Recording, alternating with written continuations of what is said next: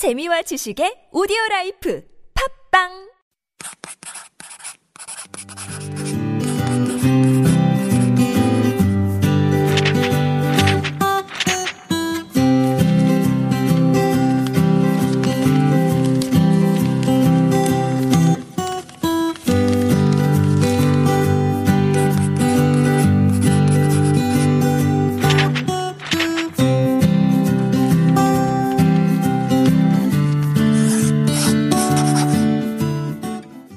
Hello, everyone. Good to see you all again. And I'm your host, Roman. This is Super Radio Living Korea. This is my third episode. You will love today's episode. It's about camping. You know, Australia is really famous for its outdoor activities and camping in the outback or by the beach. And in Korea, the last few years have seen camping trends grown quite surprisingly. I've seen so many people buy camping equipment and collect them like souvenirs. So it's amazing, right? So let's move on to today's request. Hi, Roman. I used to enjoy camping back home, and ever since I have been in Korea, I have been surrounded by buildings and I haven't had a chance to go camping. Do you know where and how we can go camping in Korea? Oh, this week's question is about camping. Well, even though we're in the middle of winter, off season is still a good time to enjoy the quieter campsites and locations in Korea. And the weather will be warming up anytime soon, so I guess it's a good time to start discussing and planning a nice camping trip, right? And we might have a weekend off soon, and the weather reports might be good, so we should be ready for that. One of the good things about camping in Korea is that you can enjoy camping almost anywhere, anytime. You don't even need to travel outside of Seoul to experience Korea's camping culture. In fact, there's plenty of camping facilities right in the middle of the city. It might not compare to real camping in nature, but there are still a lot of fun memories to be made, and you can just try anything we talk about today. Compared to real nature camping, it's good enough, right? Some people call camping in the city commercial camping, and commercial camping is when there is a lot of people in a readily accessible place with all the facilities ready to use in every location, and it requires less preparation than camping in an isolated natural location where you almost have to battle with nature just to survive, I guess. When while it's quiet and it's a lovely off season, these sites can get still crowded and they can be really noisy during the peak season months in September or even smelly. It might not be as healing as serious camping and it might not help connect with nature, but it's still fun. And it's even more fun when you go with friends, so I still recommend it. There are a lot of free public campsites near many of the popular beaches, and there's a lot sprinkled throughout the countryside.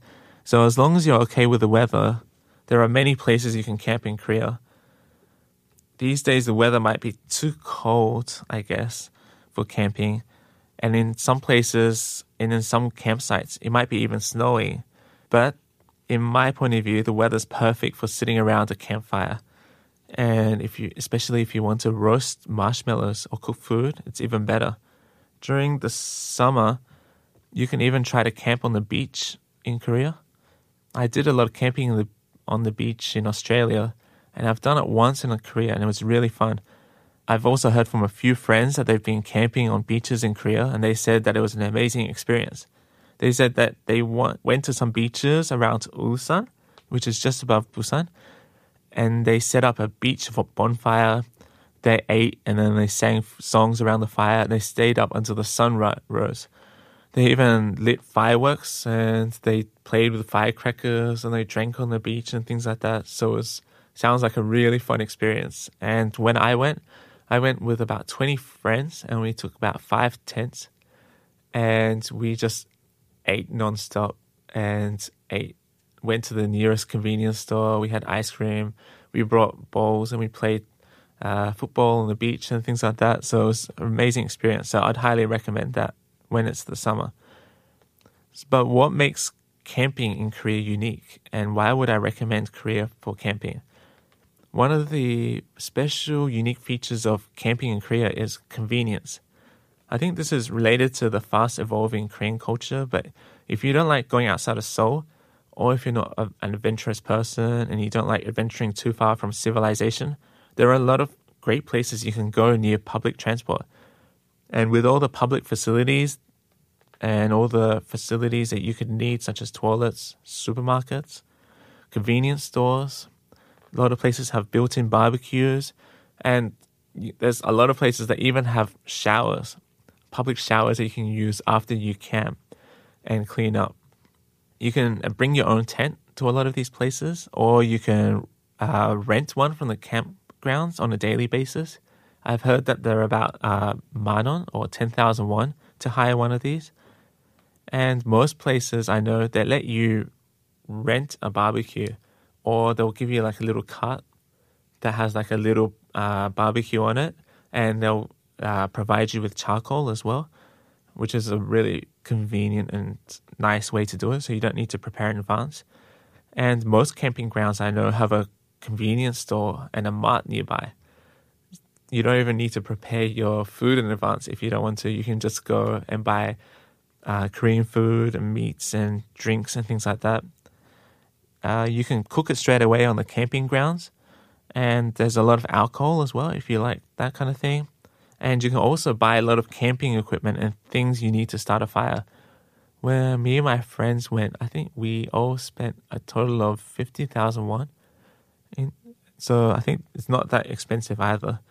And in other words, you don't need to prepare much in advance to enjoy a camping experience in Korea. There's many locations in Seoul, so you don't need to go too far. One of them is, for example, the Nanji Hangang Park on the Han River is one of the largest and it has the capacity to accommodate 2,000 people in a total of 165 camping sites. You can bring your own tent or hire one there for a small fee and there's a lot of convenience stores there. It's just right by the river, so it's a nice view as well. When I went, the entrance was about 3,000 or 4,000 won per person. And they had all the following, like the following equipment there tents, tables, chairs, grills, blankets, mats, um, lanterns. And they even had a cart that you could use on a trolley so you don't have to carry things. We paid about 8,000 per person for four people. The chair we hired was about a thousand won, and the table was about six thousand won. So, yeah, it was not very expensive.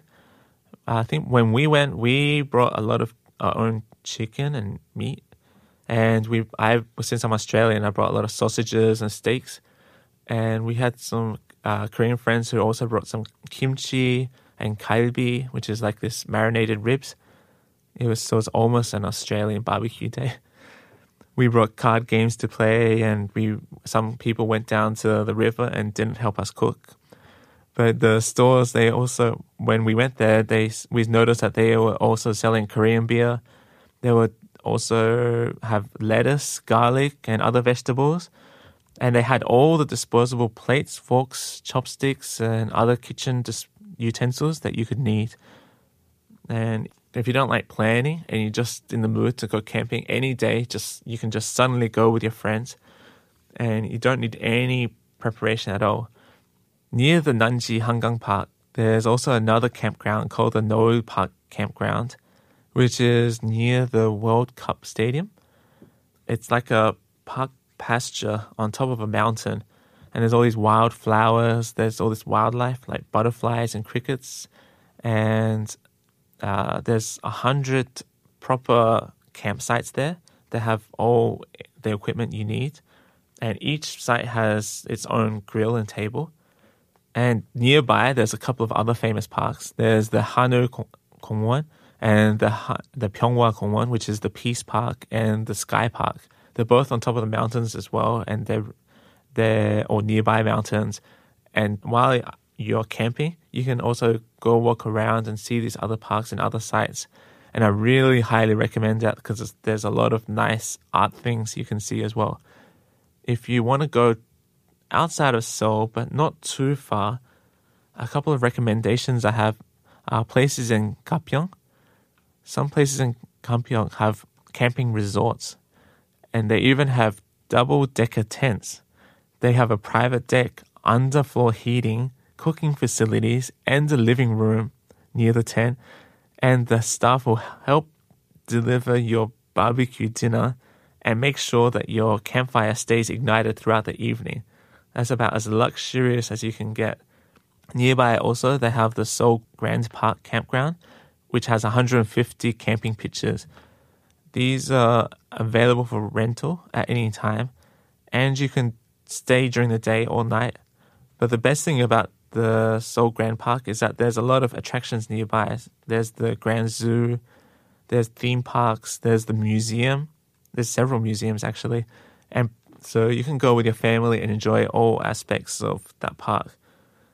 But make sure one of the biggest tips I have is to make sure you clean up after yourselves.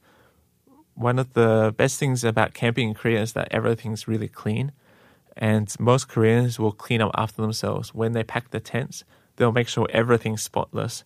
So make sure you're a responsible camper in Korea. I wouldn't recommend light, lighting a fire. Some places it's completely illegal to light a fire, or in some places it's just not socially acceptable if you light a fire in some places, you might get a really bad fine. So I would avoid lighting a fire unless you're just completely in the wild. And uh, a lot of official campsites have their own barbecue setup as well, so you don't need to set up a fire at all.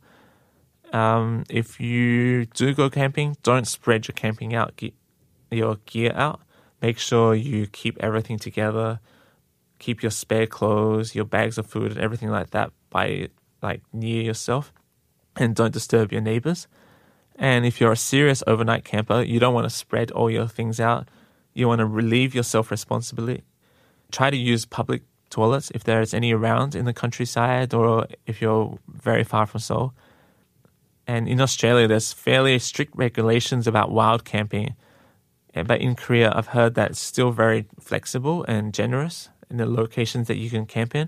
So if you, uh, I've heard a lot of people say that they've been camping on in the mountains as well, in the forests, or on the beaches.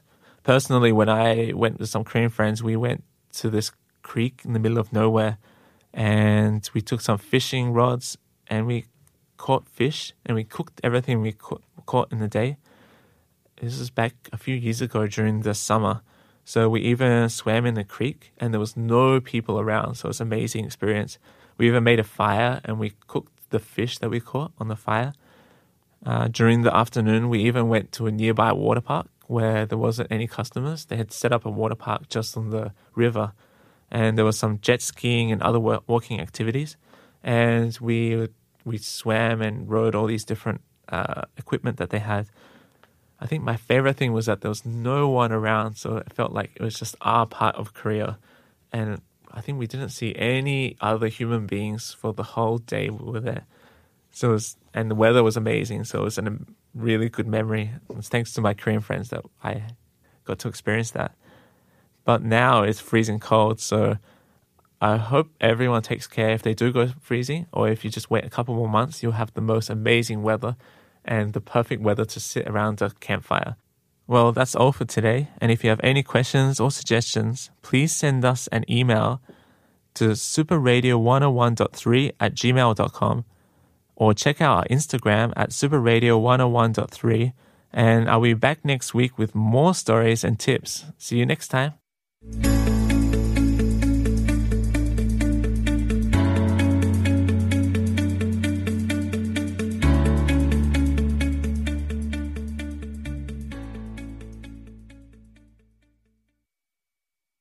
TBS EFM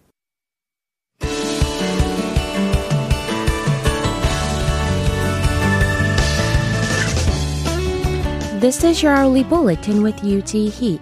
I'm here with the traffic updates and some information about the system changes related to vehicles in 2020 regarding to the convenience of the drivers. Starting off with North Riverside Gangbyeon Highway eastbound, traffic is backed up from Gayang to Seongsan Bridge and the road construction work is taking place on the first lane between Cheongdam and Jamsil Bridge. So do drive with caution if you're heading this way. Moving on to Dongbu Highway southbound, delays are spotted from Suragonjeok overpass to Dokcheon Bridge. And from 5 p.m. today, a large-scale rally is expected to gather near Gildong Lottery in Gangdong-gu District. Also, they are expected to march in the area after the rally. Meanwhile, mobile driver's license that has the same effect as the physical cards will be launched in the first half of this year. So instead of carrying a driver's license card, smartphone users can register the license on the identity verification app of the Korean National Police Agency and Road Traffic Authority. And the major three telecom carriers will develop the service based on the personal verification app and provide the pilot service. Also, foreigners visiting Korea with short-term visa will not be allowed to get Korean driver's license from this year. And in case of voluntarily returning one's driver's license, the process of cancellation of the license took as long as 40 days. However, from this year, the license cancellation process can be completed on site. That's all for now, and we'll be back with more in the next hour.